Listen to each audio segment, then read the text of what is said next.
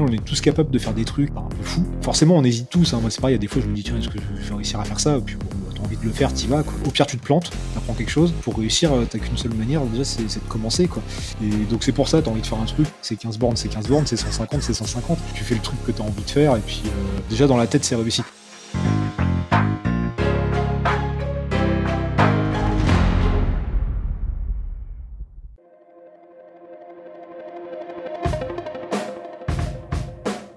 Bienvenue sur Les Frappés, le podcast sur le dépassement de soi et l'aventure. Je suis Loïc Blanchard, entrepreneur, coach et préparateur mental certifié. J'ai été pendant plusieurs années sportif de haut niveau en judo avant de quitter les tatamis pour me consacrer à des sports de plein air comme le triathlon ou partir m'évader sur des treks engagés. Récemment, je suis devenu finisher de la PTL, un ultra trail de 340 km autour du Mont Blanc organisé par l'UTMB. Depuis la création des frappés en 2020, j'ai deux objectifs. Le premier, c'est de vous faire découvrir des univers fascinants qui font rêver. Avec mes invités, on ira naviguer sur toutes les mers du monde. On participera à des expéditions dans les régions polaires ou en Himalaya. On découvrira l'envers du décor de l'entrepreneuriat et du sport de haut niveau et on partira en mission avec des membres des forces spéciales. Le deuxième, c'est de vous aider à croire en vos propres rêves et à passer à l'action grâce au partage de ces invités exceptionnels. On sous-estime largement ce dont on est capable physiquement ou mentalement, et je suis convaincu qu'une petite conversation peut déboucher sur de grands changements. On a en moyenne 4000 semaines à vivre sur Terre, alors autant les vivre à fond. Cette semaine sur Les Frappés, je reçois Julien Rabier. Julien est photographe et vidéaste d'aventure, youtubeur, ultra-trailer et ultra-cycliste. Vous l'entendrez, il a une approche décomplexée et spontanée du sport. Ses défis, il les imagine souvent la veille pour le lendemain. Et c'est ça que j'ai trouvé super intéressant. On a parfois tendance à attendre que toutes les conditions soient réunies pour se lancer, surtout dans le sport, avoir le bon matos, avoir le temps, que l'hiver se termine, qu'on ait perdu du poids. En réalité, c'est jamais le bon moment. Ce que j'ai beaucoup aimé dans cet échange avec Julien, c'est qu'il incarne cette idée que l'aventure, c'est avant tout vivre quelque chose de nouveau, plus que d'essayer de tout maîtriser. On a échangé sur pas mal de sujets, notamment sa Race Cross France de l'été 2023, qui ne s'est pas tout à fait passé comme prévu, vous l'entendrez. En tout cas, un grand merci euh, Julien pour ton temps et je vous souhaite une excellente écoute à vous les frappés.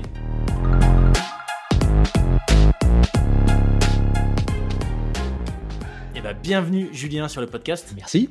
Salut Loïc. Ravi, euh, ravi de te recevoir. Euh, le Julien Rabier que moi je connais depuis un moment via YouTube. Donc c'est toujours rigolo, toujours rigolo d'avoir des gens en vrai entre guillemets. Là on est en visio, mais en vrai de vrai à qui je peux parler, des gens que je suis depuis un moment. Bravo, je te le disais en off, mais bravo pour euh, ta chaîne. S'il y en a qui ne connaissent pas, euh, je la mettrai en description. Julien Rabier, allez voir ça. Plein de contenus super intéressants, du test, des aventures. Euh, comment t'as mis sur ton site? Amateur d'aventures un peu débiles, je crois, ou d'idées un peu. Ouais, d'idées débiles. c'est vrai qu'il y en a quelques-unes où tu te dis, waouh, mais quel, quel malade. Bref, j'en ai déjà trop dit. bienvenue encore, Julien. Ravi de te recevoir. Ce que je te propose, c'est peut-être de commencer, bah, pour celles et ceux qui, peut-être qu'il y en a encore qui ne te connaissent pas. Euh, de te présenter, de nous expliquer un peu ce que tu fais. Ouais, et eh ben écoute, euh, bon bah moi c'est Julien, ça tu l'as déjà dit, donc euh, pas besoin de le redire.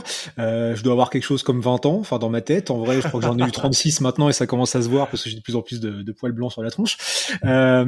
et autrement, dans ce que je fais, bah, de base, point de vue sport, on va dire, hein, je faisais du tir à l'arc, j'en ai fait pendant très très longtemps. Après, avec Covid et tout, ça s'est un peu arrêté. Enfin bon, les choses ont fait que, mais j'aimerais bien m'y remettre.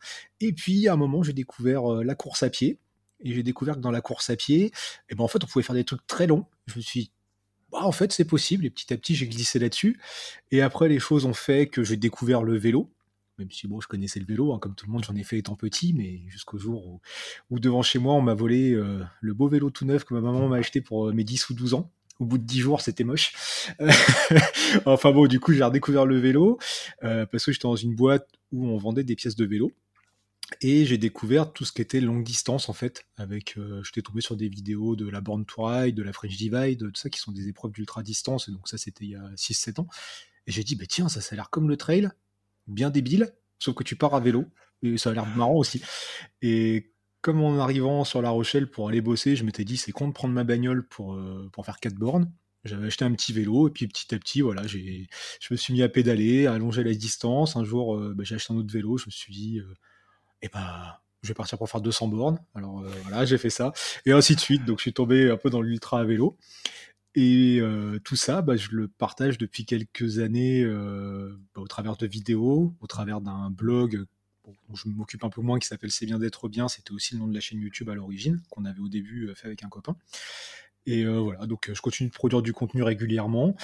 Plus je fais un peu de photos, de vidéos pour, pour des événements, pour des sportifs, pour des restos, tout ça, quand il y a l'occasion. Excellent. En très résumé. Excellent. Et tu arriverais à dire ce qui fait que tu as accroché, euh, c'est le format ultra, alors que ce soit dans le trail ou dans le vélo, mais que ce soit ce format-là, tu vois, qui, qui t'est plu en particulier? Bah, Je pense que c'est un peu le côté, quelque part, euh, voyage ou déplacement mmh. ou d'être dehors. En fait, quand je repense à, sur euh, les années de ma vie, je crois que j'ai toujours aimé être en mouvement. C'est vrai que j'ai un peu de mal à rester enfermé. Euh, même si c'est ce que je fais la plupart du temps bah, pour euh, bah, monter les vidéos, les trucs, les machins, euh, ou à déprimer dans mon appart parce que je suis obligé de vivre dans le noir, sinon il fait trop chaud. mais c'est vrai que quand je repense, même quand j'étais gamin, à l'école, j'étais un peu premier de la classe jusqu'à ce que ça m'emmerde en fait et que je me rende compte que bah, je m'ennuyais sur une chaise. Mais j'étais souvent à regarder dehors. Et je crois que j'ai toujours préféré être dehors et être en mouvement. Et même quand on partait en vacances avec mes parents, toute la partie route, j'aimais bien, mais c'est vrai qu'après, une fois sur place, bon, c'est cool, mais j'aimais bien me déplacer. Et je pense que dans l'ultra, comme ça, que ce soit en courant ou à vélo, c'est ce côté mouvement qui me plaît bien. En fait, euh, tant que ça avance, c'est cool, mais quand ça s'arrête, c'est vrai que c'est un peu, euh, je sais pas, c'est fini, quoi.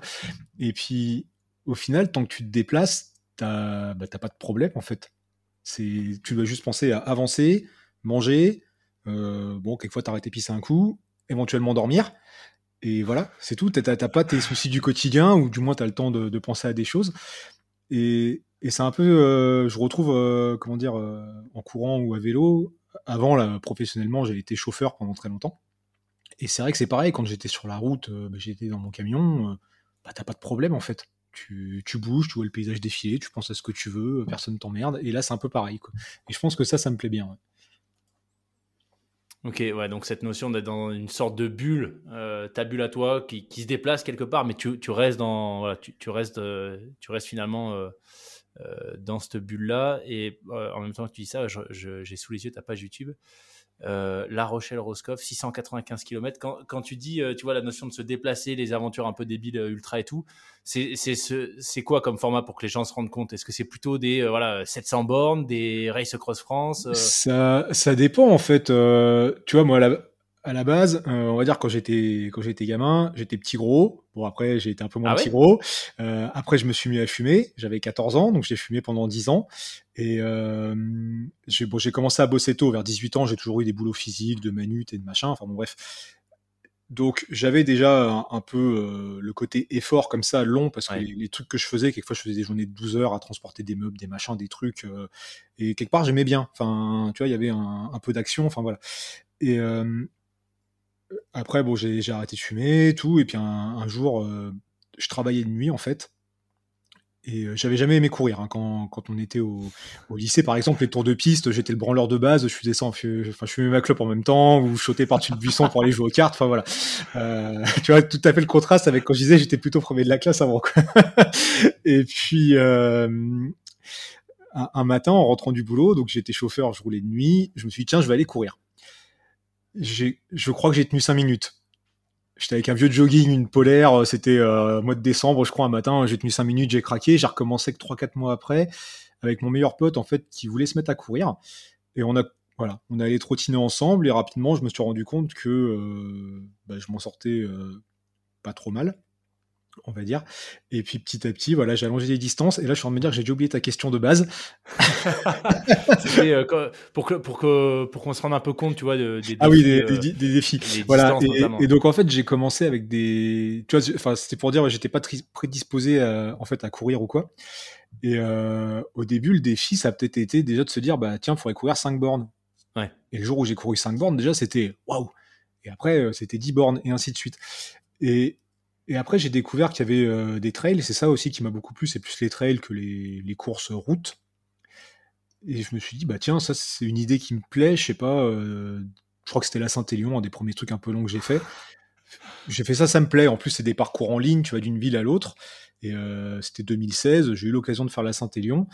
Voilà, et en fait, c'est juste, jouer un truc qui me plaît à faire, c'est j'y vais. Après, tu parlais de La Rochelle-Roscoff, donc ça c'était à vélo, bah, c'était il y a pile trois ans, tu vois, là il y a trois ans, j'étais avec mes genoux gonflés en visiter l'île de, de Bats, je crois, à côté de Roscoff, à côté de l'arrivée, parce j'étais arrivé le, le 12. Et, en fait, c'est cette boîte où je bossais à La Rochelle, euh, à La Rochelle, tu as la Vélodyssée qui passe. Donc il y a un itinéraire vélo euh, qui part de Roscoff justement et qui va jusque euh, sud du Pays Basque, je sais plus, Andaille, je crois et qui passe par La Rochelle. Et j'avais vu que cet itinéraire, bah voilà, monté en Bretagne, on m'avait souvent parlé du canal de Nantes à Brest, et donc l'idée de base, c'était de faire La Rochelle-Brest. Ok. Donc ça, j'y ai pensé quand j'étais dans cette boîte, donc il y a 6-7 ans.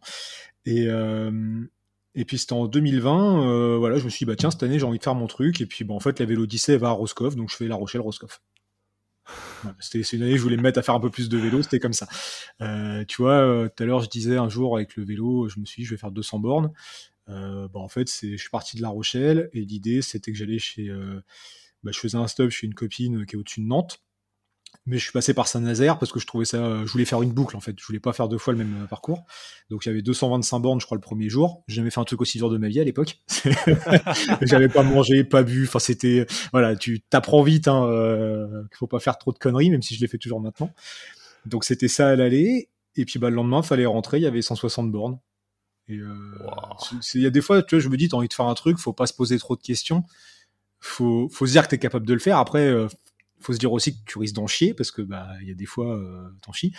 Mais c'est vrai que si tu choisis que des trucs trop faciles, bah au final c'est peut-être moins drôle. Je sais pas. Donc euh, ouais, au niveau de ce que je fais, c'est selon les, les, envies, les opportunités. Euh, avant d'aller à Roscoff, par exemple, euh, bah, il y a la vidéo aussi sur la chaîne YouTube. Je suis monté d'une traite jusqu'à Tours. Euh, et ça, en fait, j'avais fait gagner un truc euh, sur Instagram, je sais plus, ou sur YouTube. Ah oui, et t'as livré le truc à vélo, Voilà, c'est ça. J'allais te dit, demander, ouais. Voilà, j'avais dit, c'est pas le bout du monde, je vais le livrer à vélo. Et en fait, c'est un, bon, en plus, c'est un pote qui a gagné, là, qui est vers Tours. Et euh, pour la petite histoire, c'était, c'était de la viande séchée que je faisais gagner. C'était un, un lot de viande séchée, de trucs divers et variés. Lui, il est végétarien, tu vois. Ouais, c'est ça, je me rappelle. et, et, du coup, il y avait, euh, en partant de La Rochelle, je crois le parcours que j'ai fait, y avait 315 bornes, un truc comme ça. Donc déjà, bah, j'avais jamais fait autant, mais ça faisait un bon entraînement aussi pour Roscoff. Et donc sur un coup de tête, je suis parti le 13 juillet au soir. Donc j'ai fait une nuit blanche sur le vélo euh, pour monter à Tours. Voilà. Et ça s'est décidé. Pour livrer de la viande à un végétarien. Voilà. C'est ça. et ça s'est décidé peut-être la veille pour le lendemain, je sais plus. Enfin wow. c'est donc c'est ouais, c'est selon les envies quoi. C'est euh... en courant, c'est pareil. Ça m'est arrivé quelquefois euh... à La Rochelle. Je... pourquoi je m'entraînais. euh, Enfin, je m'entraînais moi je pour en parler mais je parle du principe que tout ce que tu fais c'est de l'entraînement même quand tu vas acheter ta baguette de pain. Et euh, je crois qu'à l'époque c'était pour les trail de Paris. Un jour je me suis dit bah tiens faut que je cours un peu. Je suis parti de chez moi et en fait je suis descendu euh, bah, j'ai fait 36 bornes et il fallait que j'arrive avant telle heure parce que je, je m'arrêtais à une gare et je remontais en train mais t'as deux trains par jour. Si tu loupes le premier je crois qu'il faut attendre 5 ou 7 heures ah ouais. Je suis arrivé euh, trois minutes avant le train parce que j'ai un peu glandé entre temps à faire le touriste. Donc voilà, c'est vraiment euh, selon les envies. Ça peut être du court comme du long. Euh, L'idée, c'est toujours de se faire plaisir avec ce que tu as envie de faire sur le moment. Quoi. Ouais. Bah, tu vois, c'est super intéressant ce que tu dis parce que euh, moi, c'est l'impression que j'avais en regardant ta chaîne YouTube. Je me disais, mais en fait, l'impression que ça donne, c'est que bah, tu te poses pas trop de questions, euh, tu te lances dans des défis. Euh, tu vois, même si des trucs que tu n'as jamais fait. Euh, ça, ça, donne vraiment l'impression que tu explores en fait l'univers de l'ultra, euh, que ce soit côté matos, mais aussi côté distance, gestion du sommeil. Enfin voilà, que tu es, un apprentissage permanent. Et en fait, là, c'est ce que tu confirmes, tu vois. Et, et franchement, c'est une vraie incitation à se lancer. Et notamment, alors là, je fais une transition sur autre chose, mais côté matos, tu vois, j'ai l'impression que côté matos, tu te prends pas trop la tête non plus, tu te bricoles tes trucs, t'as pas forcément le dernier vélo carbone à 12 000 balles euh, qui fait 30 grammes de moins que celui de D4. Euh, voilà, tu vas quoi, tu vas, tu fonces, tu testes et t'apprends. Ouais, bon alors après pour, pour le matériel, euh, je me prends peut-être un peu plus la tête qu'à une époque parce que par le biais de l'activité que j'ai justement sur YouTube où je teste beaucoup de matériel, ouais. euh, j'ai à ma disposition pas mal de matos et de bon matériel. Donc c'est vrai que là-dessus, euh, je suis quand même euh, bien loti, même si bon beaucoup pensent que ça y est, je reçois du matos gratos tout le temps parce que je fais des vidéos. Attention, derrière c'est beaucoup de travail et limite ça coûte moins cher d'acheter son matériel en ayant un boulot à côté que de faire ce que je fais. Ouais. Mais du coup, c'est vrai que j'ai beaucoup de matériel à ma disposition et ça fait que quelquefois j'ai tendance à me dire merde je prends ça, je prends ça, qu'est-ce que je choisis? Alors que quand tu as juste un matériel qui te convient, tu te prends pas la tête, tu pars avec. choix. Et, tu vois, dernièrement, j'ai monté un nouveau vélo, bah, il y a des vidéos aussi là-dessus. Euh, en revenant à des trucs plus basiques, je voulais essayer des vélos en acier, j'ai eu l'opportunité de faire un vélo en acier. Et en fait, j'ai fait un truc, euh, alors il est très qualitatif, mais très simple, on va dire, dans, le truc. Et là, en ce moment, je roule avec, mais ça fait longtemps que je m'étais pas fait plaisir comme ça. Et parce que là, voilà, j'ai le truc, je pars avec, j'ai pas beaucoup de matos, parce que je suis parti depuis quelques jours, je suis pas chez moi en ce moment. J'ai juste ce que j'ai sous la main et c'est très bien. Et, voilà. Et après, pour le reste, quand il y a un équipement que j'ai pas, euh, bah, quelquefois, ouais, j'essaie de fabriquer mes trucs, comme tu dis. Alors là, maintenant, j'ai une imprimante 3D, donc quelquefois, j'essaye de faire des trucs, même si je sais pas encore trop modéliser. Euh, quelquefois, je bricole. Euh, je sais pas, l'année dernière, il me fallait un pont pour les prolongateurs du vélo pour fixer une lampe. J'ai fait ça avec un tube de pastilles effervescentes euh, que j'ai bourré d'aluminium. Enfin, voilà, tu peux toujours te débrouiller. T'as pas toujours besoin d'acheter des choses qui, bah, qui au final te conviennent pas. Ouais. Tu peux quelquefois créer sans trop te prendre la tête, quoi. Et après, j'aime bien tester. C'est vrai que c'est pour ça aussi que je fais ce que je fais, c'est que j'aime bien tester le matériel. Euh, et à force, je commence à voir vraiment ce qui est bien, ce qui est pas bien. Donc, euh, quelquefois il y a la possibilité d'échanger avec des marques, il y en a qui sont assez ouvertes à la discussion, c'est intéressant de leur expliquer, bah moi je trouve que ça c'est pas bien, euh, j'aurais fait comme ça, eux ils te disent bah on a fait comme ça parce que si. Ça par exemple c'est des discussions que j'ai beaucoup avec les, les sacoches que j'utilise, la marque Cyclite, et avec eux c'est hyper intéressant, parce qu'on peut vraiment discuter. Il y a d'autres marques où c'est ah non mais c'est comme ça et puis c'est tout, ou enfin voilà. Ok. Et, mais pour revenir par, euh, sur, sur, euh, sur ce que tu expliquais par rapport aux distances, est-ce que euh, tu vois, quand tu pars pour faire un 315 bornes, euh, chose que tu n'as jamais faite, que tu fais ça de nuit en plus, euh, comme ça un peu au dernier moment, est-ce que tu as quand même un peu le doute au moment où tu te lances ou tu as, une personnalité qui fait que bah, voilà, tu fonces et puis advienne que Là, tu vois, sur ce coup-là, j'avais pas eu de doute parce que j'ai décidé. En fait, je sais plus si j'avais décidé la veille ou l'avant-veille. Et, c'est vrai que moi, je suis un peu comme ça, même quelquefois, quand je me dis j'ai envie de faire un truc. tu vois, il y a, y a quoi, 2020 aussi, on est allé faire un trail au Cambodge. Et quand je m'entraînais pour ce truc-là, c'est vrai que j'ai beaucoup couru, je m'étais peut-être même surentraîné. Enfin, et il y a des fois, je me disais, bah tiens, euh, on est samedi soir, euh, demain matin, je pars à telle heure et je cours, euh, je cours un marathon. C'est un peu comme ça que je fonctionnais. Et souvent, c'est la veille pour le lendemain. Ou c'est, ah bah tiens, demain, je cours 20 bornes. Tu vois, j'ai fait ça cette année, début d'année, je sais pas, j'avais quasi pas couru depuis longtemps. Je me suis dit, bah là, je vais courir 20 bornes. Et du coup, là, tu doutes pas parce que c'est sur le moment. Après, quand c'est des trucs, cette année, j'ai fait la Race Cross France. Du coup, c'était inscrit, euh, enfin une inscription un peu plus en amont. Tu as le temps, quelquefois, de te poser des questions. Mm. Même si au final, c'est un truc, bah, j'avais envie de le faire. Euh, je partais pour 2500 bornes, euh, j'étais content. Mais tu as le temps, quelquefois, de te dire merde, comment je me prépare? Est-ce que je fais ci? Est-ce que je fais ça? Mais au bout du compte, tu te dis, bon, faut y aller, quoi. De toute façon, tu as envie de le faire, tu t'es inscrit ou tu as juste envie de le faire, tu y vas, après, tu verras en chemin. Enfin, c'est si on se pose trop de questions, après on fait plus rien. Quoi. Ah Pourtant, il y a bah des trucs où je me pose beaucoup de questions. yes. Euh, et, côté trail, euh, c'est quoi un peu les, distances sur lesquelles tu étais Tu as parlé de l'éco-trail, donc c'est 80, je crois. Là, c'était 80. Alors, au plus long... c'est 70. C'est ça? Saint-Élion, 72, c'était peut-être 75 la deuxième ou 73, je sais plus. Enfin, truc comme ça. Ah, tu l'as fait deux fois? euh, Je l'ai fait trois fois, mais la, ah la, deuxième fois, en fait, bah, j'étais exposant pour euh, bah, la boîte pour laquelle je bossais à La Rochelle, on faisait aussi du matériel de course à pied, j'avais été exposant, donc j'en j'en profitais pour euh, courir euh, le truc. Mais je suis arrivé en ayant mal au genou déjà de base, plus les trois jours de salon. On a rangé le stand le samedi soir. Le gars avec qui je bossais sur le stand m'a emmené au départ. Donc déjà, tu vois, toute la journée à faire le pied de grue, enfin voilà. Et, et j'avais mal au genou. Et en fait, j'ai couru 200 mètres. J'ai dit, bah ça va pas le faire. Ah Donc après, j'ai marché jusqu'au premier ravitaillement. Alors j'aurais pu faire demi-tour, hein. Mais euh, j'ai fait les 16 premiers kilomètres et j'ai pris le bus parce que j'aurais pu tout faire en marchant. Mais là, ouais. Bon, pas envie. Puis c'est dommage, c'est l'année où il avait neigé, il y avait une belle météo. Enfin, c'était vraiment un paysage de fou. Et donc j'ai voulu y retourner l'année d'après en me disant il y aura de la neige parce que je voulais la vivre dans la neige comme c'est les images qu'on voit. Ouais, bah ça a été euh, déluge, boue. Alors ça me fait rire hein, de courir dans la boue. Moi, ça, ça m'amuse. Mais, euh... mais c'est vrai que je voulais voir le paysage dans la neige. Et donc euh, ouais, la Saint-Élion, c'est cette distance-là, on va dire un gros 70 km.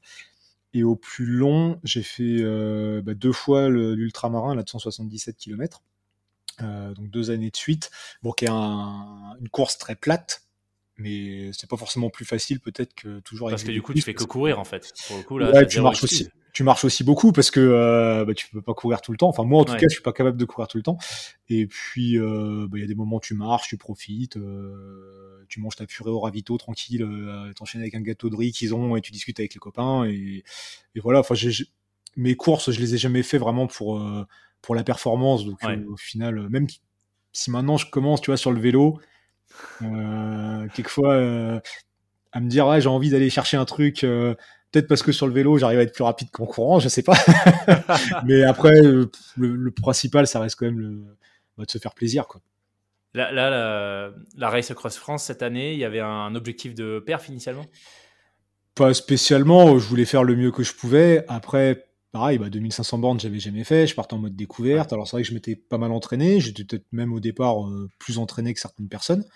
Euh, mais j'y allais voilà pour découvrir, tu vois, euh, faire du vélo en montagne, ça j'avais jamais fait. Ah bah là, je suis à La Rochelle depuis 7 ans. C'est plat comme pas possible. Avant, j'étais dans le Val d'Oise. C'est pas non plus très vallonné, mais il y avait un peu plus. C'est vrai que depuis que je suis à La Rochelle, même en courant, tu me mets la moindre côte, j'ai l'impression de gravir l'Everest, quoi. enfin, c'est voilà. C'est pour ça que là, tu vois, là, je suis dans le Lot. Euh, je viens souvent dans le Lot, en fait, pour euh, bah, pour faire un peu de dénivelé, pour voir un petit peu de de paysage plus vallonné. Mais donc ouais, pour la RAF, j'ai jamais fait de vélo en montagne. Il y en a plein qui m'ont dit euh, ah attention l'école de montagne, les ci les ça.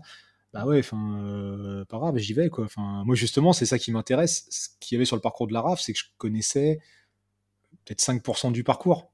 Et tout le reste, c'était de la découverte, et c'est ça qui me plaît. si je connaissais déjà les routes, ça m'emmerde en fait. Ouais, ouais. Et, euh, et, là, ouais, la partie montagne, euh, bah oui, il y a des moments j'ai trinqué parce qu'en fait, il a fait très chaud.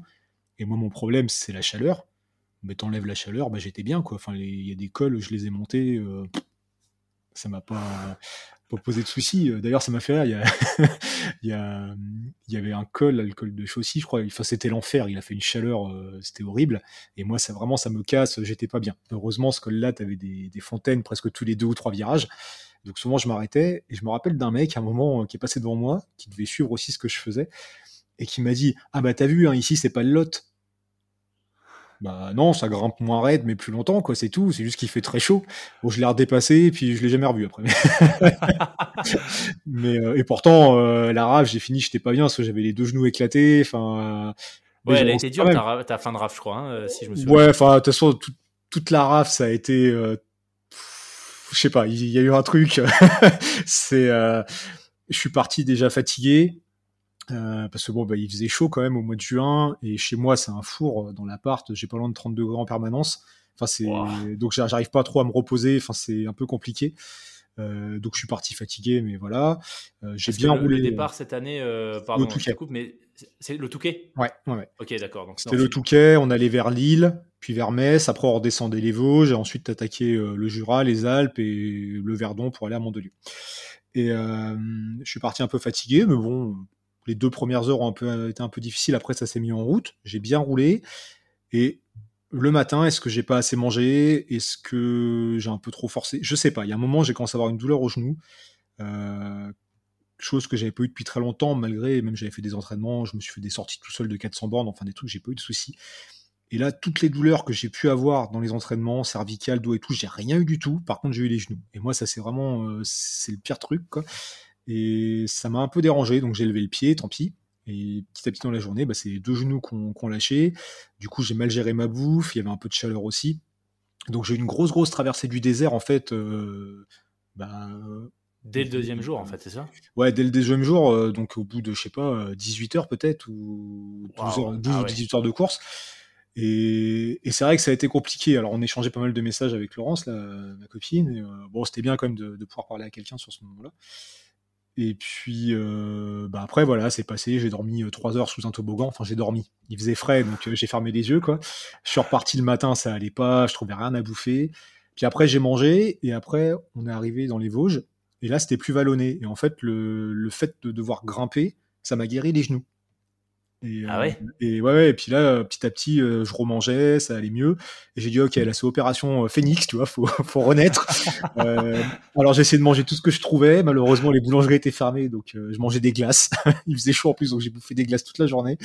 Euh, et voilà, et j'avançais jusqu'au soir, en fait, où bah, ça allait bien. Il me restait, je sais plus, 4 cols à faire, peut-être 90 bornes pour aller à la base de vie. Donc je m'étais dit, là, ça va être top, je vais faire le grand ballon, le petit ballon, tu sais, dans les Vosges, au coucher du soleil, ça va être super. Et puis il y a un mec qui m'a frôlé en bagnole, je sais pas ce que j'ai foutu, je me suis mélangé dans les changements de vitesse. Enfin bref, j'ai le dérailleur qui est passé derrière la cassette, j'ai arraché 4 ou 5 crayons, euh, roue arrière cassée. Samedi soir, euh, je sais plus, il ah était 19 ou 20 heures. Euh, ben voilà, quoi, dans un bled perdu en Alsace, euh, qu'est-ce que tu veux faire? Sur moi, j'avais deux rayons. Autant je me suis même à la mécanique. quand même pris des rayons. Ouais, ouais j'avais pris euh, deux ou trois rayons au cas où que je ne sais pas changer parce que euh, j'ai jamais fait. Autant maintenant, je, je, sais monter un vélo. Tous mes vélos, je les ai montés moi-même maintenant, mais j'ai jamais travaillé sur les roues. Bon après voilà, quand t'es en galère sur un truc, t'apprends vite à faire les choses. Bon, surtout maintenant, on a accès avec Internet à plein de plein de tutos, plein de machins. Mais de toute façon, là, j'avais pas assez de rayons. Et le règlement de la course te dit que t'as, enfin, c'est sans assistance. Donc T'as pas le droit d'appeler un mec qui vient te, dépanner ou te prêter une roue ou quoi. Et ce qui est très drôle, c'est que euh, ben, tout à l'heure, il y a des gravelman. J'ai été photographe sur le gravelman euh, Occitanie. C'était au mois d'avril. J'ai rencontré un mec qui s'appelle Maurice. Et le matin, en fait, quand j'ai euh, pris le petit déj, je me suis retrouvé avec un mec qui s'appelle Christophe. On, s'est croisé sur la route, puis après on on a attendu ensemble l'ouverture d'un supermarché pour acheter à manger on fait une sieste, j'ouvre les yeux et il y a ce mec qui était au Gravelman Occitanie qui était là, qui connaissait l'autre gars qui faisait la sieste avec moi et qui était venu lui dire bonjour. Et en fait, le gars habitait par là. Enfin, tu vois, le, truc, le monde est petit, quoi. Improbable. Et, et, en fait, il habitait juste à côté de là où ça m'est arrivé. J'aurais pu l'appeler pour lui dire tiens, prête-moi une roue ou dépanne-moi. Mais comme moi, j'aime bien respecter les règlements, j'ai dit bah non, pas possible. Et puis, euh, bah en fait, les gens qui étaient en face de là où j'ai cassé la roue, ils m'ont dit bah tu viens chez nous, euh, on te fait à manger, tout ça. Le mec était inventeur, enfin le mec, il a fabriqué des trucs de fou. Il a fabriqué une grue de cinéma. Il a même déjà fabriqué sa tombe euh, qui est dans le cimetière euh, du Bled euh, là-bas. mais, mais, mais je suis tombé chez des gens. C'était, enfin, une rencontre que j'aurais jamais fait autrement. je le raconte ça dans, dans la vidéo des briefs de la RAF. Et au final, cette casse de roue, elle a entraîné des bonnes choses, même si sur le coup, ça a été compliqué. Parce que voilà, j'ai dû appeler leur gars. Je lui ai dit, bah voilà, si je veux respecter le règlement, j'ai pas le choix, j'arrête quoi. Et puis. c'est Arnaud, du coup, que tu as au téléphone Ouais, c'est Arnaud que j'ai au téléphone. Et euh, je lui ai dit, bah ouais, je vais pas. Euh, j'aurais pu ne rien dire, me faire prêter une roue et tout, mais après, moi, je suis. C'est moi et ma conscience. Après, chacun fait ce qu'il veut, hein, mais bon, moi, j'aime bien. Et puis, euh, donc le lendemain, j'ai pu me faire ramener à la base de vie. Et là, j'avais proposé au début, parce que je voulais pas rentrer chez moi. moi, j'étais parti pour la scène, je voulais pas rentrer. Au début, je me suis dit, bah tiens, peut-être que je peux être bénévole sur l'événement pareil, peut-être comme ça me faire redescendre petit à petit jusqu'à Mandelieu, parce que je devais rentrer avec un copain euh, bah, qui participait aussi. Et puis, euh, c'est vachement plus compliqué en fait de, devoir rentrer en train euh, sans tes fringues, sans rien, avec un vélo pété jusqu'à La Rochelle en partant d'Alsace, que de que descendre jusqu'à Mandelieu à vélo pour après rentrer comme tu avais prévu. Et donc au début j'avais pensé être bénévole, bon pourquoi pas. Puis après j'ai dit mais attends, là je suis plus en course. Est-ce qu'il serait ok pour que je prenne le départ d'une autre course si j'ai une roue? Il m'a dit, bah ah, vas-y, on ah fait. c'est vrai. Il me dit, vas-y, on fait. Et euh, j'ai réussi à me faire prêter une roue, en fait. Donc, euh, avec les réseaux, bah, j'ai eu plusieurs opportunités. Et puis, il y a un copain, euh, Paul, bah, que je remercie encore, qui s'est pointé avec Pauline, là, sa copine, à Megève. Donc, Arnaud m'avait descendu à Megève au départ du 1000, qui était le surlendemain, je crois. Enfin, ou le lendemain, bon, bref. Ils m'ont amené une roue le soir, 21h, on a remonté le vélo. Et le lendemain, je prenais le départ du 1000 km. Et donc, il me manque 700 km sur le parcours d'origine mais j'ai quand même pu repartir, euh, bah, faire en tout cas une partie qui m'intéressait beaucoup avec la montagne, tout ce que je connaissais pas. Donc euh, voilà, j'ai pris le départ une deuxième fois avec un dossard écrit au marqueur, euh, mais c'est pas grave. J'étais voilà, j'étais super content de repartir, même si derrière, enfin, je suis parti en plus, j'étais tout neuf, quoi, enfin presque. J'avais un peu de fatigue quand même, mais, et le corps peut-être s'était relâché, c'est ce qui fait qu'après j'ai re eu mal au genou mais sur le départ c'était cool et après bon bah j'ai eu les genoux pétés mais j'ai fait avec c'était pas toujours très agréable euh, j'ai fini avec une inflammation derrière le genou gauche. J'avais jamais vu mon tendon comme ça. J'ai putain, va falloir m'amputer et là, j'ai encore eu mal pendant un bout de temps. Enfin, ça remontait plus dans le muscle et tout. Alors, est-ce qu'il y a eu des choses J'en sais rien. Enfin, là, ça va mieux, mais mais bon, j'ai fini dans un état pas top. Mais c'était génial. C'était voilà. Après, il y a eu de l'orage, j'ai cru que j'allais crever parce que je me suis retrouvé sous les éclairs, je me suis réfugié, réfugié dans une baraque, enfin sous un préau. Euh, le, mec est sorti, euh, il sentait l'agneau, il était en calbute, euh, Marcel, il m'a regardé, genre qu'est-ce que tu fous là? Je lui ai dit, bah, excusez-moi, s'il faut, je m'en vais. Il m'a dit, non, non, c'est bon, je vais passer le balai. Le mec, il allait balayer son caniveau plein de flotte, j'ai rien compris. c'est improbable.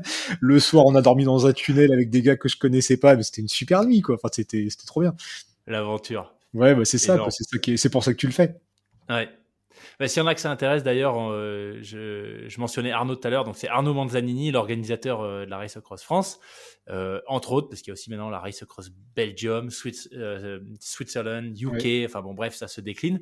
Il y avait un épisode, je mettrai le lien en description, dans lequel Arnaud nous, nous, parle de tout ça, entre autres choses, et de sa carrière de cycliste. Donc foncez l'écouter si ça vous intéresse. Mais ouais, la Race Across France, ça a l'air d'être un sacré, sacré gros, gros morceau. Puis je suis d'accord avec toi. En fait, finalement, est-ce que c'est pas pour ça, pour les petites galères, les... Est-ce que tu te rappelles pas finalement dans ce genre d'aventure des grosses galères plutôt que euh, tu vois des routes bien plates, pas de Ah mais tout, tout à fait. De toute façon, euh, euh, j'avais fait euh, il y a 2-3 ans, je crois, la première fois que j'avais participé à un trail qui s'appelle le Trail de la Grande Champagne. C'est un petit trail en Charente, là, c'est Gonzague. C'est un truc, c'est super. S'il si y en a qui font du trail, là, parmi les personnes qui écoutent, qui cherchent un truc, c'est fin juin c'est pas très cher, c'est une super ambiance, hein, c'est super, ils ont un beau parcours et tout. Et euh, la première année que je l'ai fait, on est parti sous l'orage. Le départ, c'était spectacle, son et lumière, mais vraiment les éclairs, le tonnerre et tout. On est parti, on s'est pris le déluge trois minutes après, enfin, truc de fou. On avait de la boue en voiture, en voilà, quelquefois de l'eau euh, bah, jusqu'aux genoux, voire plus haut en fonction de la taille des gens. Et, euh, et, et, mais moi, ça me faisait marrer. Et puis, courir, je préfère le faire sous la flotte que quand il fait chaud. Et il y a des gens avec qui j'ai couru à la fin, je leur dis, mais tu vois, il aurait fait beau, euh, pas trop chaud et tout. Est-ce que, tu, est-ce que ce soir, quand tu arrives, tu seras aussi content et est-ce que tu te souviendrais du, du truc pareil? Non? Et c'est, c'est vrai que c'est ça, ouais. c'est, si t'as pas ces petites galères, c'est pas pareil. Tu vois, quand t'as des petits, des petits trucs en plus, voilà, c'est, c'est sympa. Et c'est vrai que moi, quand c'est du mauvais, quand c'est du mauvais temps, c'est là que je préfère. J'aime bien. Et en plus, t'en chies, t'as le vent dans la gueule, tu prends la flotte. c'est pareil, à La Rochelle, il y a souvent du vent. Quelquefois, j'aime bien quand je vais courir, bah, être sous la flotte, dans la tempête. En plus, il y a personne, c'était tranquille. Moi, ça me fait rire. c'est là où les gens, euh, ouais, j'ai l'impression que là, il y a un peu deux camps. Tu vois, il y a ceux qui disent, mais t'es complètement malade. Je vois pas l'intérêt de faire ça. Et d'autres, moi, je trouve que c'est, il y a un aspect ludique aussi. Alors après, je te cache pas, tu vois, la pluie, euh, le, moi, l'environnement où je suis pas trop serein avec la pluie, c'est en, en, haute montagne. Oui, enfin, non, voilà. Après, après c'est pareil. Faut, faut pas me... prendre, faut pas non plus prendre de risques. Hein. Faut, tu ouais, vois, voilà, tout à l'heure, ouais. je disais euh, sur l'arabe, j'ai pris des éclairs. Euh, J'avais jamais eu peur comme ça euh, sous un orage. Là, vraiment, c'est, euh, en fait, ce qui se passait, c'est que je voulais aller dans une pharmacie euh, dans un bled là qui s'appelle Entrevaux, qui était ah, oui, ouais. 200 derniers kilomètres du parcours, je crois. La pharmacie, la grosse blague. Hein. Je suis arrivé, il devait être 14h ou 14h30. Elle ouvre de 16h30 à 18h. Okay. bon, alors j'ai hésité à rester deux heures sur place, qu'il me fallait de quoi strapper mon genou et bon, tant pis, j'ai dit je vais pas rester deux heures à attendre. Et je voyais en fait des éclairs qui tombaient sur un petit sommet au-dessus. Et je t'en me dire j'espère que c'est pas là que je vais. Bon bah si c'était là. Et en fait j'ai commencé à grimper, j'ai commencé à prendre de la flotte, mais mais l'enfer. Bon après il faisait pas froid donc euh, voilà. Mais franchement j'ai pris un déluge de fou. Et là il y a, y a eu des éclairs qui ont commencé à tomber partout autour. Ah ouais. Et là je dis ouais là c'est chaud. Ouais. Et, et c'est là que j'ai vu cette maison à travers les arbres et j'ai pas réfléchi en fait. J'ai vu le chemin, il y avait des trous pleins de flotte, j'ai foncé dedans avec le vélo, j'ai dit au pire je pète tout, mais de toute façon si j'y vais pas là je, je, vais en prendre sur la gueule quoi. Et quand j'étais sous bah, abrité sous le préau de la maison, j'ai quand même voulu aller toquer à la porte, il y a eu personne, je me suis retourné, il y a un éclair qui est tombé juste devant moi et là tu sais tu fais ah, ouais, et tu vois il y a Mathieu là le gars avec qui j'aurais dû rentrer, lui il a pris la foudre, euh, enfin il a fini à l'hosto quoi. Donc, ah ouais, il a pris la foudre pour de bon. Ouais, ouais, ou, ou, du moins c'est tombé juste à côté. Il a eu des acouphènes, des machins. Enfin, lui, il a eu encore plus peur. Ouais. C'est pour ça, c'est chaud. Faut pas déconner. Il faut savoir ah aussi quand quand s'arrêter, quand faut pas faire le con. Moi, je pense que quand tu as vécu une fois l'expérience, euh, comme, comme ce que tu racontes là, ça te vaccine. Tu vois. Moi, c'était sur un Gervin et je me rappelle, on était sur des, des crêtes. Euh, on, on l'avait fait en août la deuxième fois, je crois. Et euh, donc tous les après-midi, ça tombait. Et je me rappelle d'une fois, on était bloqué sur une crête, on, on, pouvait rien faire. On était sur la crête et à gauche, à droite, c'était, on pouvait pas descendre, tu vois. Et ça crépitait, l'air crépitait autour de moi, tu vois. Et je me rappelle de cette sensation vraiment, bah, pour le coup, électrisante, tu vois. Ça, ça, tu sens que l'air est chargé, tu vois. Et ouais. c'est d'un flippant. Donc euh, depuis, je fais vachement gaffe à ça, mais mais ouais je, je suis assez d'accord avec toi. Euh, finalement, le, quand c'est pas dangereux, c'est assez ludique euh, de se confronter un peu aux, aux éléments. Ouais, c'est ça. Mais après, il faut savoir s'arrêter. C'est pour ça que je fais une petite parenthèse. Ouais. Euh, bah, tu vois, sur la RAF, ils avaient neutralisé la course après un moment à cause des orages. Et clairement, on a dû passer une nuit. Euh, bah, moi, j'ai du bol. J'arrivais dans un tunnel, donc on s'est mis euh, là, avec spectacle sous lumière. Le tunnel était ouvert. Enfin, c'était magnifique. Euh, mais quand je voyais l'orage en face, fallait clairement pas y aller quoi. Enfin tu vois ils l'ont arrêté c'est pas pour rien et je sais ouais. qu'il y en a qui comprenaient pas, qui voulaient pas forcément s'arrêter mais il y a des fois si c'est fait c'est pas pour rien. Il y a eu je sais plus, récemment, il y a eu un trail aussi. C'est pas l'échappée belle qui a été annulée, je crois, à cause des orages ou un truc comme ça. je crois que c'est. Ouais. C'est ça, il y a quelques années, c'était les Templiers. Des personnes qui comprennent pas. L'organisateur, il, il, annule pas pour le plaisir. Mais il y a des fois, bah, c'est chaud. C'est sûr que vaut mieux ne pas faire que de se prendre, de se prendre un, coup de ouais. Ça reste du loisir, on va pas risquer des vies pour, euh, pour des chronos. Bah, c'est ça, si, si ta vie elle est en jeu et qu'il faut vraiment que tu aille en dessous, pourquoi pas? Mais là, du coup, on n'est plus dans du sport ou plus dans du loisir, c'est que c'est pour autre chose. C'est clair, c'est clair. Euh, moi, j'ai quelques questions côté matos parce que tu vois, à force de regarder tes vidéos et je te parlais d'un autre compte que je suis, puis de, discuter un peu avec Arnaud, etc. Euh, j'ai fini, puis d'avoir des invités aussi qui, bah, comme toi, qui font l'ultracyclisme. J'ai fini par euh, me prendre un gravel. Ça y est. Donc, je suis équipé et donc je commence un peu à regarder bah, plus concrètement le matos, etc. Est-ce que est-ce que toi, il y a des choses qui te paraissent euh, vraiment incontournables, des, du matos absolument obligatoire quand tu commences à euh, partir sur euh, tu vois, du 200, 300 bornes à la journée, une nuit dehors Ce serait quoi ta liste des, must-have? Voilà, difficile. Je dirais que déjà il faut un vélo, un vélo avec des roues et des pneus, un casque. non, je dirais que bah, si tu pars sur des distances comme ça, par exemple que tu prévois la nuit, de, que tu prévois de rouler la nuit, un truc tout con, c'est prendre des, des lunettes avec des verres photochromiques catégorie 0 à 3. Comme ça, tu prends qu'une ah. seule paire de lunettes et ça te fait la nuit et le jour. Ou alors, bon, la, nuit, quelquefois, c'est agréable aussi de rouler sans lunettes, mais c'est vrai que quand il y a des bestioles et des machins, euh, t'es content de te protéger les yeux. Mais donc, ouais, c'est vers 0 à 3, c'est pas mal. Euh, D'emmener, je pense, toujours quand tu pars comme ça, surtout euh, tout seul ou même pas tout seul, c'est une petite trousse de secours c'est con, mais il y a des fois, on n'y pense pas. Euh, là, pour la RAF, par exemple, sur moi, j'avais une trousse de secours complète. Tu vois, je crois que le, règlement, c'est juste deux couvertures de survie. Moi, j'avais les pansements, le désinfectant, j'avais, euh, je prends des tirtiques aussi. Toujours, je prends des tirtiques.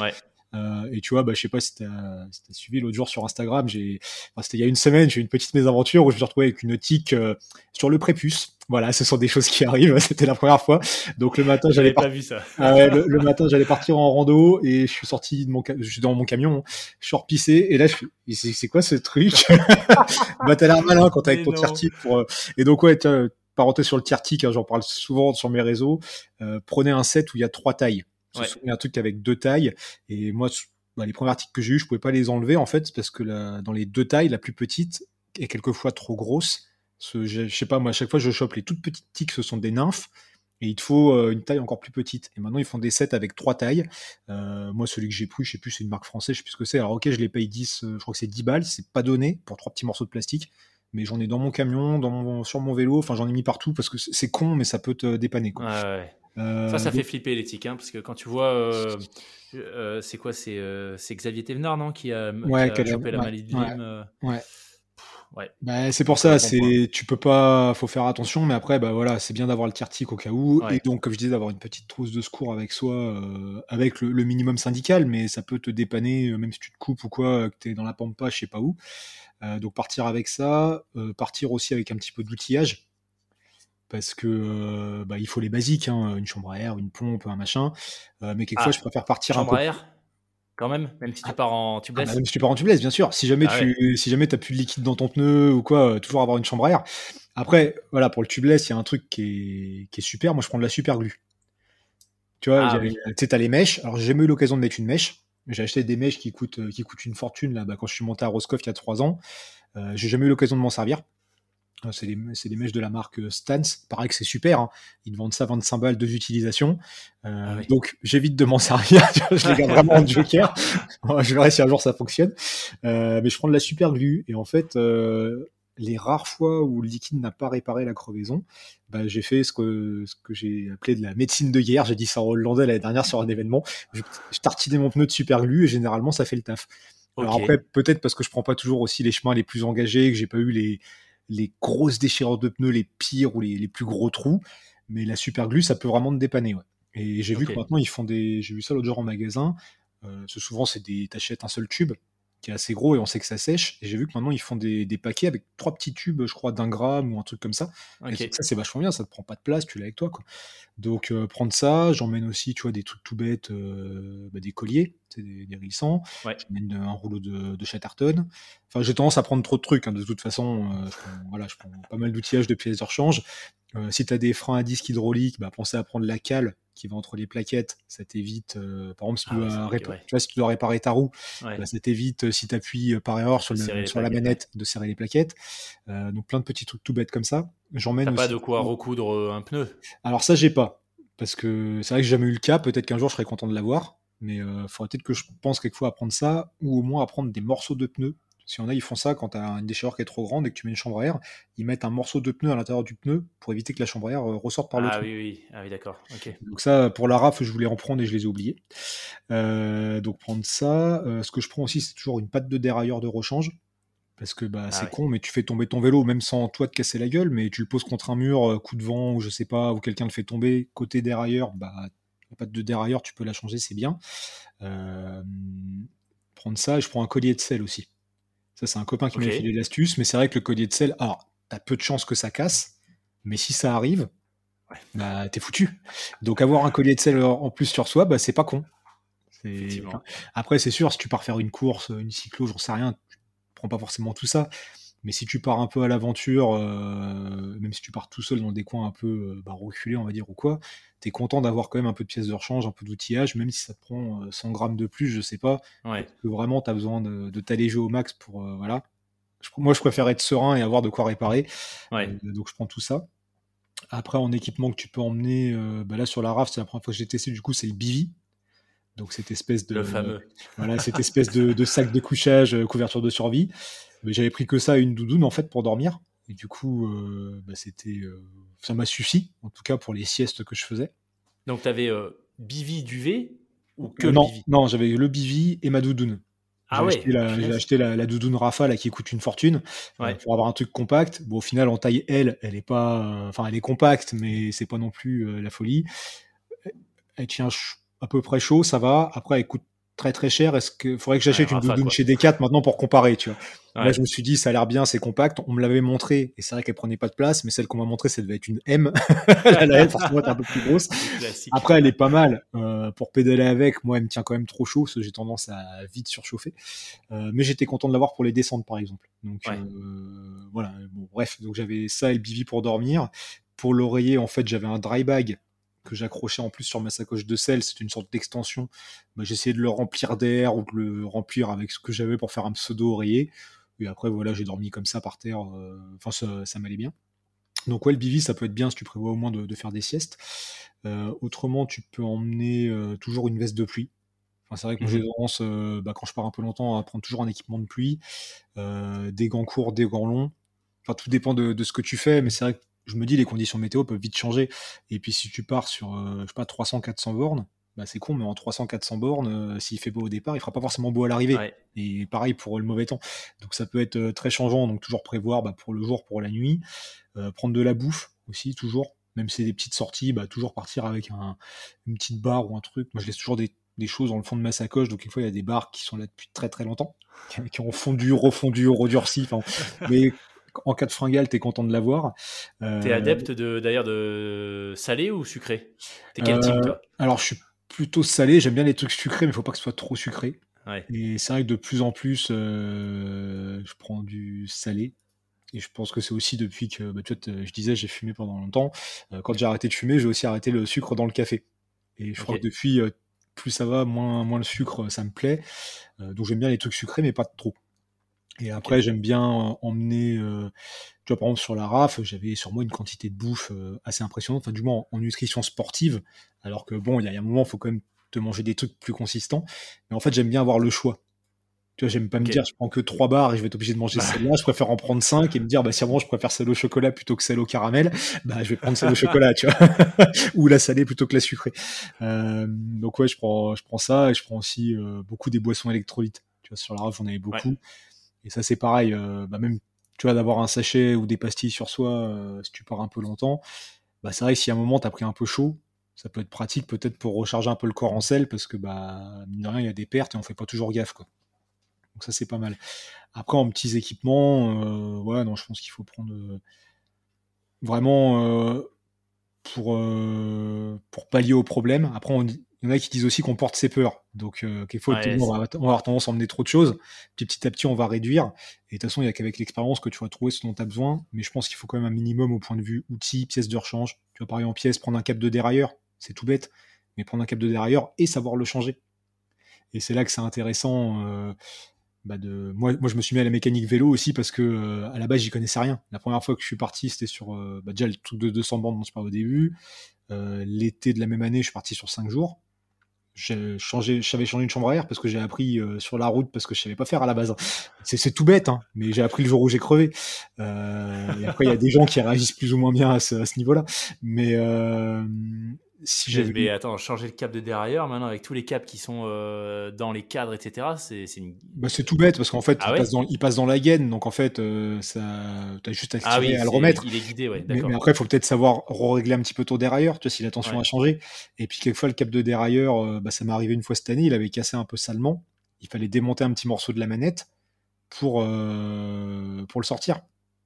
Et, et pour le démonter, il me fallait un tout petit tournevis cruciforme que je n'avais pas, c'était sur le Gravelman euh, Auvergne. Tu vois, coup de bol, j'étais allé repérer le parcours, euh, le petit parcours là. Je suis arrivé sur le camping, donc était le lieu de départ et d'arrivée. Mon cap de derrière a cassé. Quand je redémarrais, on était au bord d'un lac. Je m'étais arrêté à regarder le lac. Je suis reparti pour remonter au mobilhome. Mon câble a cassé. Donc j'ai du bol, hein, vraiment à la fin. En plus, j'étais parti, j'ai eu de la flotte tout le long. Enfin, c'était l'enfer. Euh, et pour le changer, il me fallait un tout petit tournevis cruciforme. Et quelqu'un sur place l'avait, sinon je devais avoir peut-être dans mon camion. Mais autrement, je l'avais pas dans la boîte à outils. Donc maintenant, je l'ai rajouté. Donc ça, après, quelquefois, tu apprends un peu à, la dure, on va dire. Là, j'ai eu du bol, c'était sur place. Mais voilà, donc euh, apprendre à faire un petit peu sa mécanique vélo, ça te permet quand même de partir serein. C'est tout bête, hein, mais euh, c'est vrai que je me suis mis à monter des vélos en commençant simple et maintenant, euh, bah, le seul truc que j'ai pas encore fait, on va dire que c'est les groupes électriques et tout ça. Euh, mais au moins quand tu pars, tu te dis bah s'il m'arrive un truc, je vais savoir euh, régler, je vais savoir ou au moins avoir une idée de comment faire. Même si tu sais hmm. pas tout faire, faut au moins avoir les bases, changer un câble, changer peut-être tes plaquettes, changer euh, une chambre à air, enfin réparer, coller des rustines, je sais pas, les, les trucs basiques quoi. Ouais. Ouais, bon, au-delà, euh, bon, changer chambre à air, etc., euh, ça va, mais je t'avoue que sur le reste, je suis plutôt dans la. Moi, je suis plutôt encore en mode. Euh, je croise les doigts en partant en espérant que rien ne pète, quoi. Parce que ah, bah, ça, on est tous pareils, parce que même si tu sais faire, tu préfères que ça arrive pas, quoi. tu vois, je vois sur la RAF, à part la casse de la roue, bon, là, c'était un cas un peu extrême. Euh, j'ai eu zéro crevaison, j'ai pas eu de cap concassé. Bon, j'avais tout remis à neuf avant de partir. Mais euh, voilà, quand ça t'arrive, j'ai vu plein de mecs sur des événements qui crevaient toutes les 5 minutes. Bah là, si tu sais pas réparer ou si t'as pas pris de quoi réparer correctement, ouais. Clairement. Et côté, euh, parce que je, redécouvre, euh, j'avais fait du vélo il y a longtemps quand je préparais des, des triathlons Ironman et compagnie, mais j'avais un vélo contre la montre, et donc j'avais une selle, euh, je peux comment ça, tu sais, des selles complètement évidées. c'est quoi cette marque? ISM, je crois? ISM, et qui n'ont pas de bec, ouais. Donc, ouais, exactement, qui n'ont pas de bec, et donc c'était bah, c'était top niveau confort.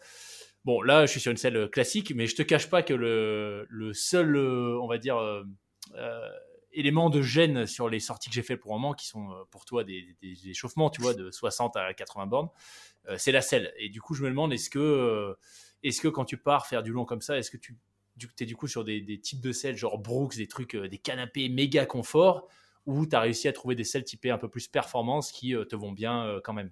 Sur du très long. Alors, alors là, tu vois, en ce moment, j'utilise beaucoup des selles. Euh, alors, c'est des Brooks, mais pas en cuir. Là, c'est les trucs euh, cambium, là, un peu en latex, je crois.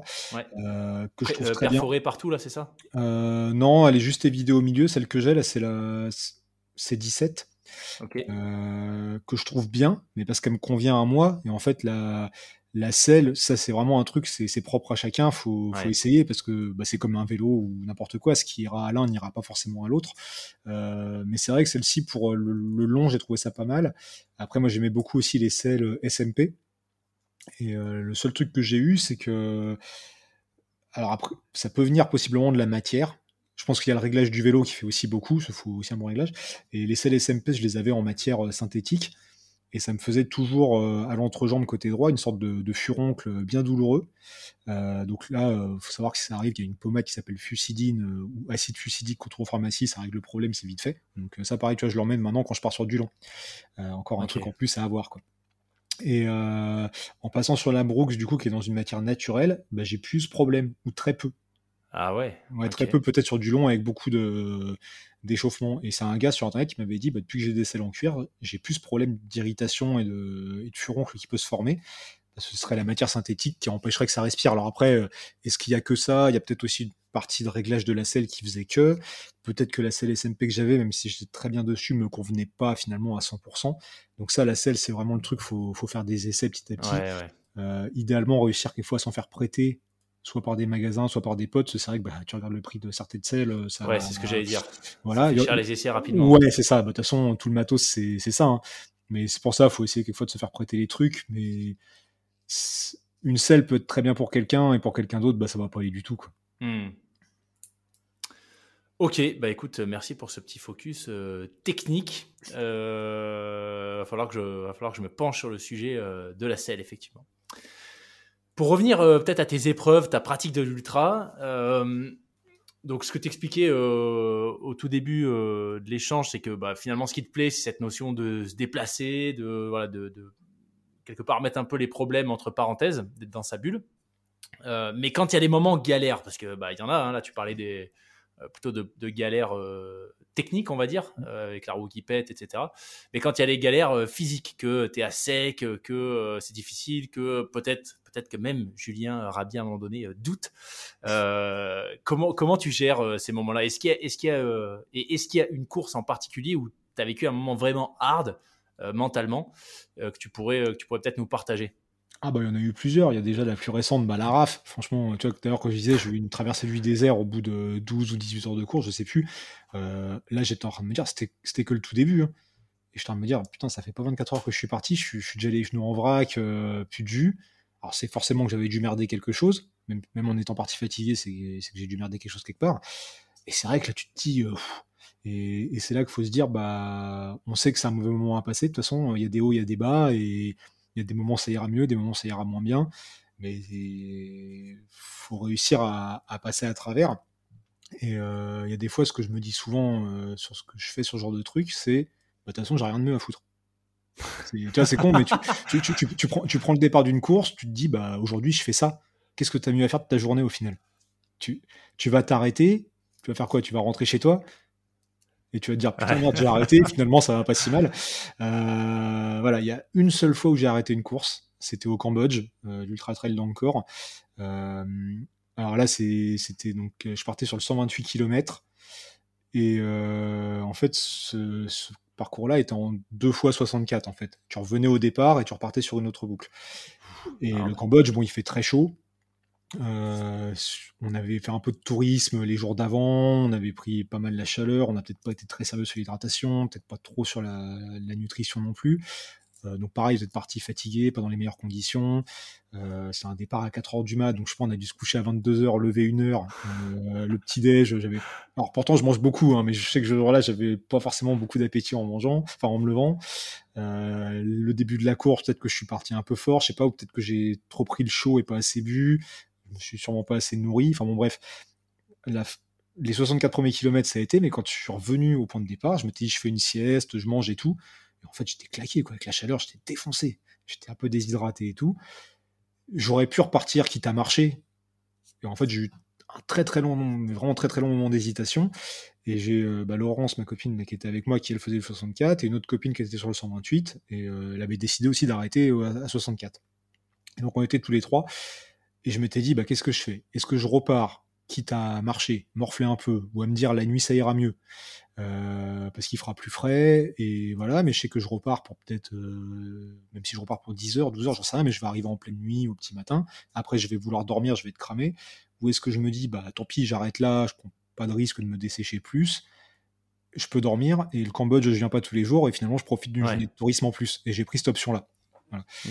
Et euh, bon, c'est vrai que j'étais pas en super état, mais bon, avec la pause et tout, j'aurais pu repartir même en, marchant. Mais euh, ouais, non, c'est la deuxième course que j'ai abandonnée, pardon. La première, ça avait été la 6000D à la Plagne, où euh, là, pareil, j'avais pris un coup de chaud. Les journées d'avant, j'avais pas trop dormi non plus. J'avais fait un. Bah, c'est la boîte où je bossais. J'étais allé. on avait François Daen qui était partenaire de, la marque de nutrition qu'on avait. Donc j'étais allé pour tourner une vidéo avec lui pour, pour le boulot. Euh, donc rapahuté derrière lui la veille, euh, pas trop dormi. On m'avait déposé à la Plaigne parce que de toute façon je pouvais pas rentrer euh, en train, je pouvais pas revenir à La Rochelle depuis là où j'étais. Donc j'avais dit bah je passe le week-end là-bas, je vais courir la 6000D. Et puis j'ai pas assez mangé, pas assez bu. Enfin c'était l'arrache. ce qui était très marrant sur cette course, c'est que en fait j'étais encore dans la montée, je discutais avec un mec qui lui allait s'arrêter et je discutais avec un autre mec qui lui voulait finir coûte que coûte. Tu sais, ça faisait un petit peu le, petit ange et le petit démon. et puis en fait, je suis arrivé à un ravitaillement. Euh, ouais, j'aurais pu manger. Et puis je voyais le glacier. Je me dire, est-ce que j'ai envie d'aller me faire chier à grimper à deux à l'heure, quoi. Et euh, puis en fait, j'ai arrêté. Est-ce que je regrette? Je sais pas. Ça m'a fait chier sur le coup. Maintenant, il y a des fois, euh, faut aussi faire selon l'envie du moment, quoi. Sinon, pour les trucs longs, il faut essayer de se dire, bah, les moments durs, va y en avoir, c'est sûr ou alors euh, peut ne pas y en avoir, hein, mais bon, c'est coup de bol. Euh, faut essayer de passer à travers et euh, faut se dire, bah, de toute façon, j'ai rien de mieux à faire. J'ai mmh. prévu de partir pour X temps, bah, autant faire, je laisse passer l'averse, quoi, et puis ça ira mieux. Et puis après, pareil, quelquefois, il y a un truc que je me dis, c'est, ça, je l'avais sorti, je crois, la première fois, à une copine sur une course qu'on a fait ensemble, elle était pas bien. Je lui ai dit, tu sais, il nous restait peut-être 10 km. Je lui dis, un kilomètre, c'est quoi dans une vie? Elle me dit, c'est rien. Je me voilà, 10 kilomètres, c'est 10 fois rien. et, euh, voilà, après, il faut, essayer de découper le truc par étapes. Et donc, pareil, bah, si pas bien, tu te dis, bah, je découpe. Après, ça ira mieux. Et puis, bah, je repars. Quoi. Ok. Excellent. Excellent. Euh, eh ben, écoute, euh, Julien, euh, on arrive au bout. C'était franchement super intéressant. Donc, je vous le redis, hein, c'est ceux qui nous écoutent, si, si vous voulez consommer plus de contenu made by Julien, foncez sur la chaîne YouTube. ça sera en description de l'épisode. Est-ce que toi, il y aurait peut-être un, un, message que tu aurais envie de faire passer? On a, on a échangé sur plein de sujets différents, du matos, de l'ultra, du trail ton approche de tous ces univers où finalement c'est un peu en mode, euh, tu vois, bon, euh, RAF, euh, j'y vais, puis advienne que pourra, et j'apprendrai. Mais est-ce que, est-ce que, tu vois, pour synthétiser tout ce qu'on vient de se dire, il y a un message en particulier que tu voudrais faire passer à celles et ceux qui nous écoutent? Bah, Simplement, lancez-vous. En fait, si vous avez envie de faire un truc, tu vois, je le dis souvent dans mes vidéos, mais, mais lancez-vous. je me dis, au final, on est tous capables de faire des trucs bah, un peu fous.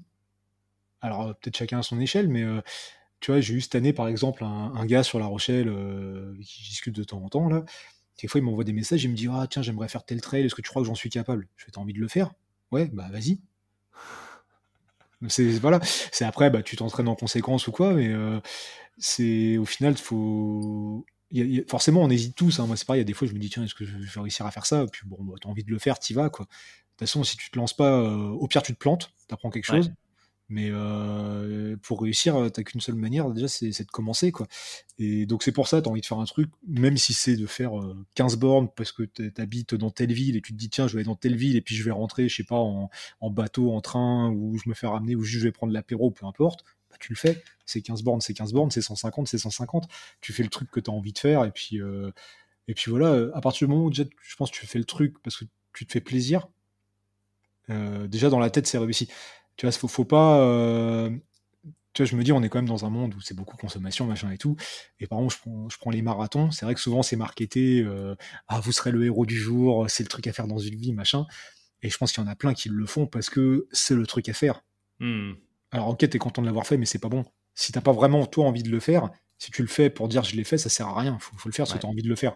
Et je pense que c'est vraiment le truc, euh, voilà. c'est T'as envie de faire un truc, fais-le, donne-toi les moyens de le faire. Euh, et puis après, euh, ça se fera. Et puis, comme je disais tout à l'heure, finalement, on n'a pas parlé. Euh, je considère que tout ce que tu fais, en fait, c'est un entraînement.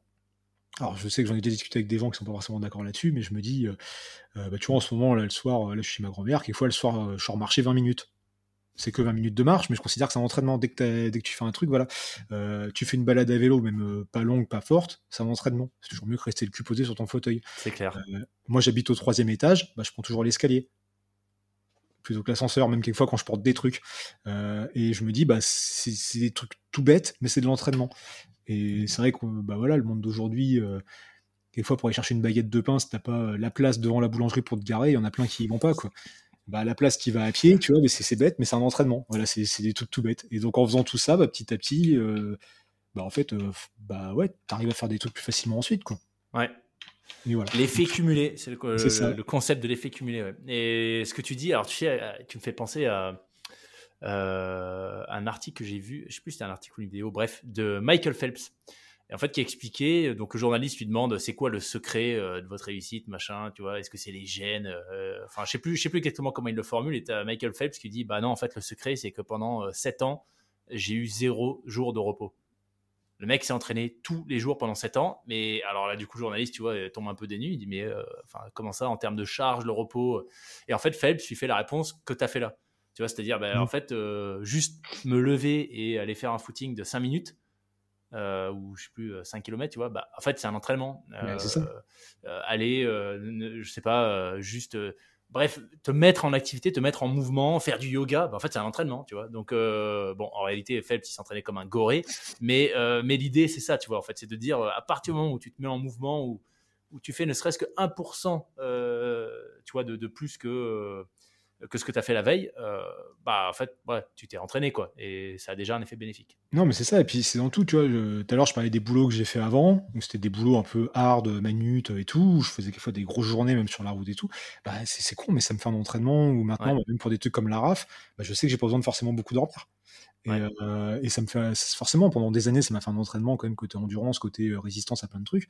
Et ça, c'est par le boulot. Donc quelquefois, tu as des boulots de merde. Bah, c'est là que tu peux dire bah en fait je me dis que c'est mon entraînement si je fais du sport à côté tu vois c'est il y a de ça aussi et c'est pour ça ouais faut faut faire euh, faut, faut, bouger et je le vois il y a quelquefois quand je suis chez moi bah, pendant 3 4 jours quelquefois ça m'arrive de rien faire bah je suis pas bien en fait et tu sens que même juste de sortir une demi-heure courir, c'est pas grand chose, mais tu te sens mieux si tu le fais euh, déjà un peu tous les jours, enfin courir ou autre, ou même marcher.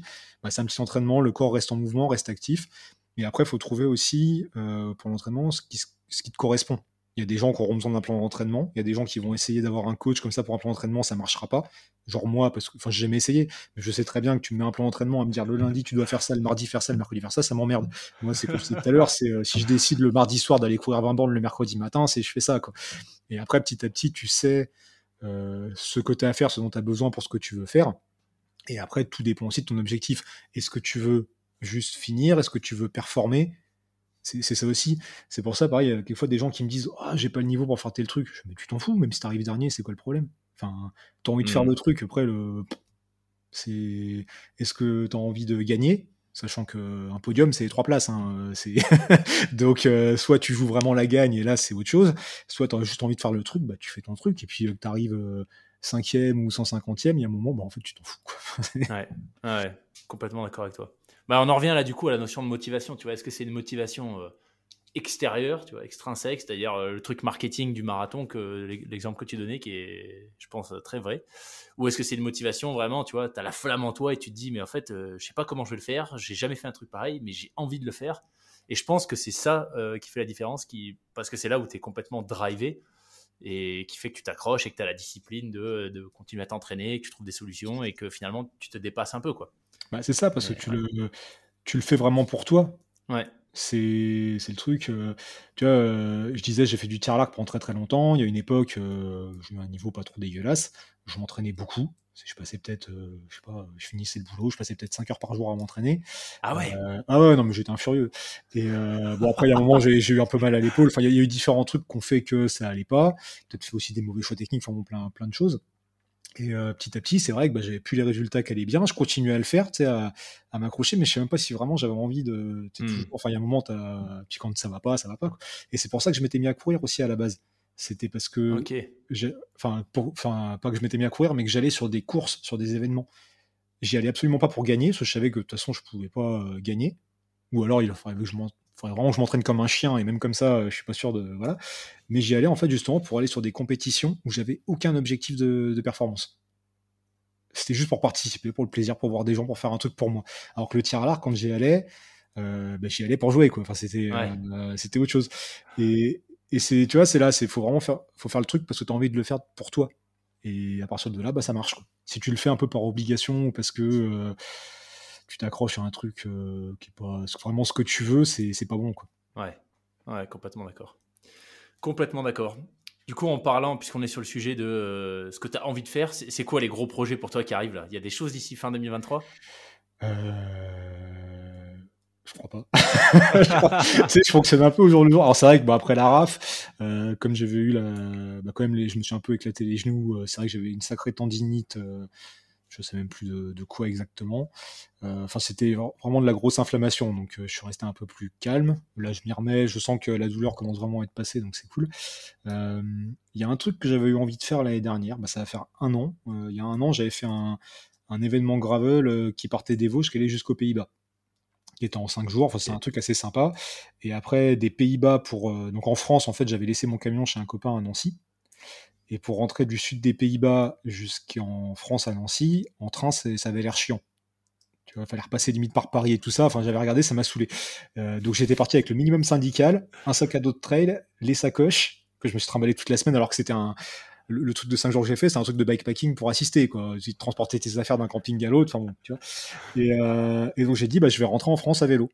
Et donc je suis reparti à 8h du mat après une nuit d'hôtel, je suis arrivé le soir à minuit je crois, euh, chargé comme un cochon, j'ai eu euh, le vent de face toute la journée, traversé euh, la Belgique, le, Luxembourg, enfin en plus ça grimpe euh, quand même sévère là-bas Et j'ai pris de la flotte, enfin l'enfer.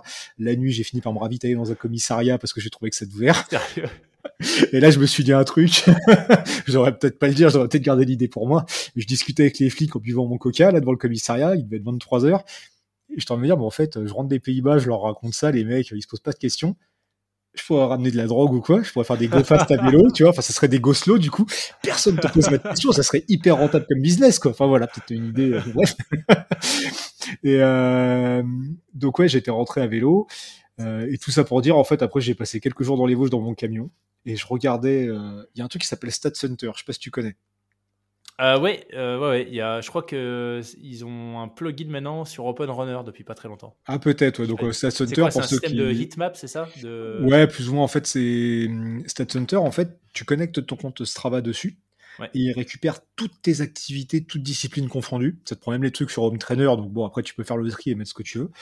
Et sur la carte, en fait, ça t'affiche des petits carrés qu'ils appellent des tuiles sur toutes les zones que tu as explorées. Ouais, c'est ça. Tu es déjà passé. Donc à la base, les carrés sont rouges.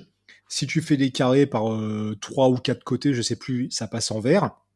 Et, euh, et le but après, c'est d'avoir le plus de carrés verts côte à côte possible, ce qui te fait un gros carré bleu, ce qui représente ton territoire. Et en fait, quand tu regardes ce truc-là, ce qui est vachement bien, c'est quand tu dézoomes la carte, tu as un truc hyper visuel de là où tu es déjà allé ou pas. Et ce que je trouve génial, c'est quand tu fais des, des, parcours en ligne, que ce soit vélo ou course à pied ou quoi, c'est que tu te rends compte en fait de ce que tu as fait, vraiment. Ouais. Sais, quand tu le fais comme ça en, au niveau du sol, tu te rends pas compte de la distance. Quand tu regardes la carte vue d'au-dessus, tu dis ah ouais putain 300 bornes, ça fait quand même de là à de là. Tu dis ça fait quand même vachement par rapport à l'échelle de la France par exemple, tu fais ah ouais ça fait quand même un morceau euh, et, et, je trouve ça génial. Et en fait en dézoomant donc cette carte, je fais bah tiens moi je suis à La Rochelle j'ai fait des parcours par là j'ai un parcours qui part d'Arromanches qui va à Angers là j'ai fait des Vosges aux Pays-Bas et j'avais plein de parcours en ligne mais avec des points qui n'étaient pas reliés entre eux et donc j'avais commencé à tracer un truc pour relier tous ces bouts de traces j'appelle ça le projet bouche-trou et en fait le but c'est de relier tous les, tous les, tout le cul des traces comme ça pour euh, pour faire une boucle euh, relier les, tout ça quoi et parcours que j'avais fait à la louche, je faisais 1500 bornes. Alors à faire d'une traite ou en plusieurs fois pour le plaisir, euh, un peu comme j'ai fait pour Roscoff, tu vois, où bah, s'il y en a qui veulent venir rouler, on partage euh, quelques kilomètres ensemble. Enfin voilà, donc je sais pas si ça sera en 2023. Enfin, faudrait que je me repenche sur l'organisation de ce truc-là. Autrement, euh, en course là d'ici la fin de l'année, euh, c'est vrai que là j'ai rien prévu. que J'avais mis la RAF cette année. Et là, je sais pas, ça va être une opportunité. Euh, je, ouais, c'est Poco Loco, t'as déjà fait? Non, j'ai jamais fait. Ok. Et euh, ça peut être des trucs sympas aussi, ça a l'air assez, assez marrant, enfin assez chouette comme événement, ça a l'air euh, vraiment tranquille euh, comme, comme Orga, quoi. Il mm. y avait ça, il y, y, a plein de trucs qui sont tentants. j'ai vu la Desertus Bicus aussi, il y, y, y, a du choix. C'est vrai qu'on a du choix en événement. Ouais. Après, on peut aussi se faire des trucs en off. Hein. moi, j'aime bien faire des trucs en off parce que bon, au moins, t'as pas de date à respecter, tu fais ça quand tu veux, comme tu veux. après, le, le, truc avec le off, ça, faut aimer. Hein c'est les événements, tu pars, tu sais que tu as une certaine sécurité, tu as l'organisation. Ouais. Encore sur de l'ultra à vélo, c'est quand même beaucoup démerde-toi. Si t'as un problème, tu prends le train et tu rentres. Quoi. Euh, quand tu pars en off, que tu roules toute la nuit tout seul, t'as un problème, euh, bah, tu te démerdes. Quoi. Ouais. Si t'as 400 bornes de chez toi, euh, tu peux appeler ta copine, ta mère, ton père ou ce que tu veux. Euh, il va peut-être pas faire 400 bornes pour venir te dépanner. Autant qu'il le fasse, euh, t'as le temps de, de, te poser des questions. Quoi. Tu peux réfléchir à la vie. Et, mais, mais, ça, j'aime bien. Tu pars, t'as pas de filet. Quoi. C'est tu fais quoi. Donc ouais, je sais pas. Fin de l'année, je cette année, à la base, je voulais même pas faire trop de vélo, je voulais faire de la rando, tu vois. ça fait un bout de temps que je me dis j'aimerais bien faire plus de rando. Et puis, bah, bon, il y a eu l'occasion de la RAF et tout, donc j'ai refait beaucoup de vélo. Je sais pas, peut-être essayer de faire de la rando, là, je, je sais pas. Ok. Voilà. Affaire à suivre. Si y en a qui ont des idées de trucs débiles, si je les trouve pas tout seul, euh, allez-y. yes, excellent. Bah écoute, Julien, euh, franchement, merci beaucoup, c'était un plaisir. Euh, je merci me pour régalé. Encore une fois, foncez, euh, foncez checker euh, la chaîne de Julien. C'est Julien Rabier hein, le nom. Ouais, tout à fait. Julien Rabier. Et puis, euh, et puis bah, j'espère que cet échange aura donné envie à quelques personnes au moins de se lancer sur, sur des petits défis, pourquoi pas à vélo, mais en tout cas de voilà. Petit gros défi, de toute façon c'est petit gros défi. faites ce que vous avez envie, faites-vous plaisir, lancez-vous, vous posez pas trop de questions. De toute façon vous allez forcément chier un moment. Et puis bah, quand vous en aurez chié une fois, la prochaine fois, vous direz ah bah j'en ai chié à ce moment-là, bah je vais faire autrement. Et puis c'est tout, mais faut pas avoir peur de se faire mal. Quelquefois, euh, bon, se faire mal euh, dans le bon sens du terme, hein, pas aller se casser des os et tout ça. ça peut arriver, mais bon voilà. Mais il faut se lancer. Excellent. Merci beaucoup Julien. À une prochaine. Ouais, à bientôt. Salut.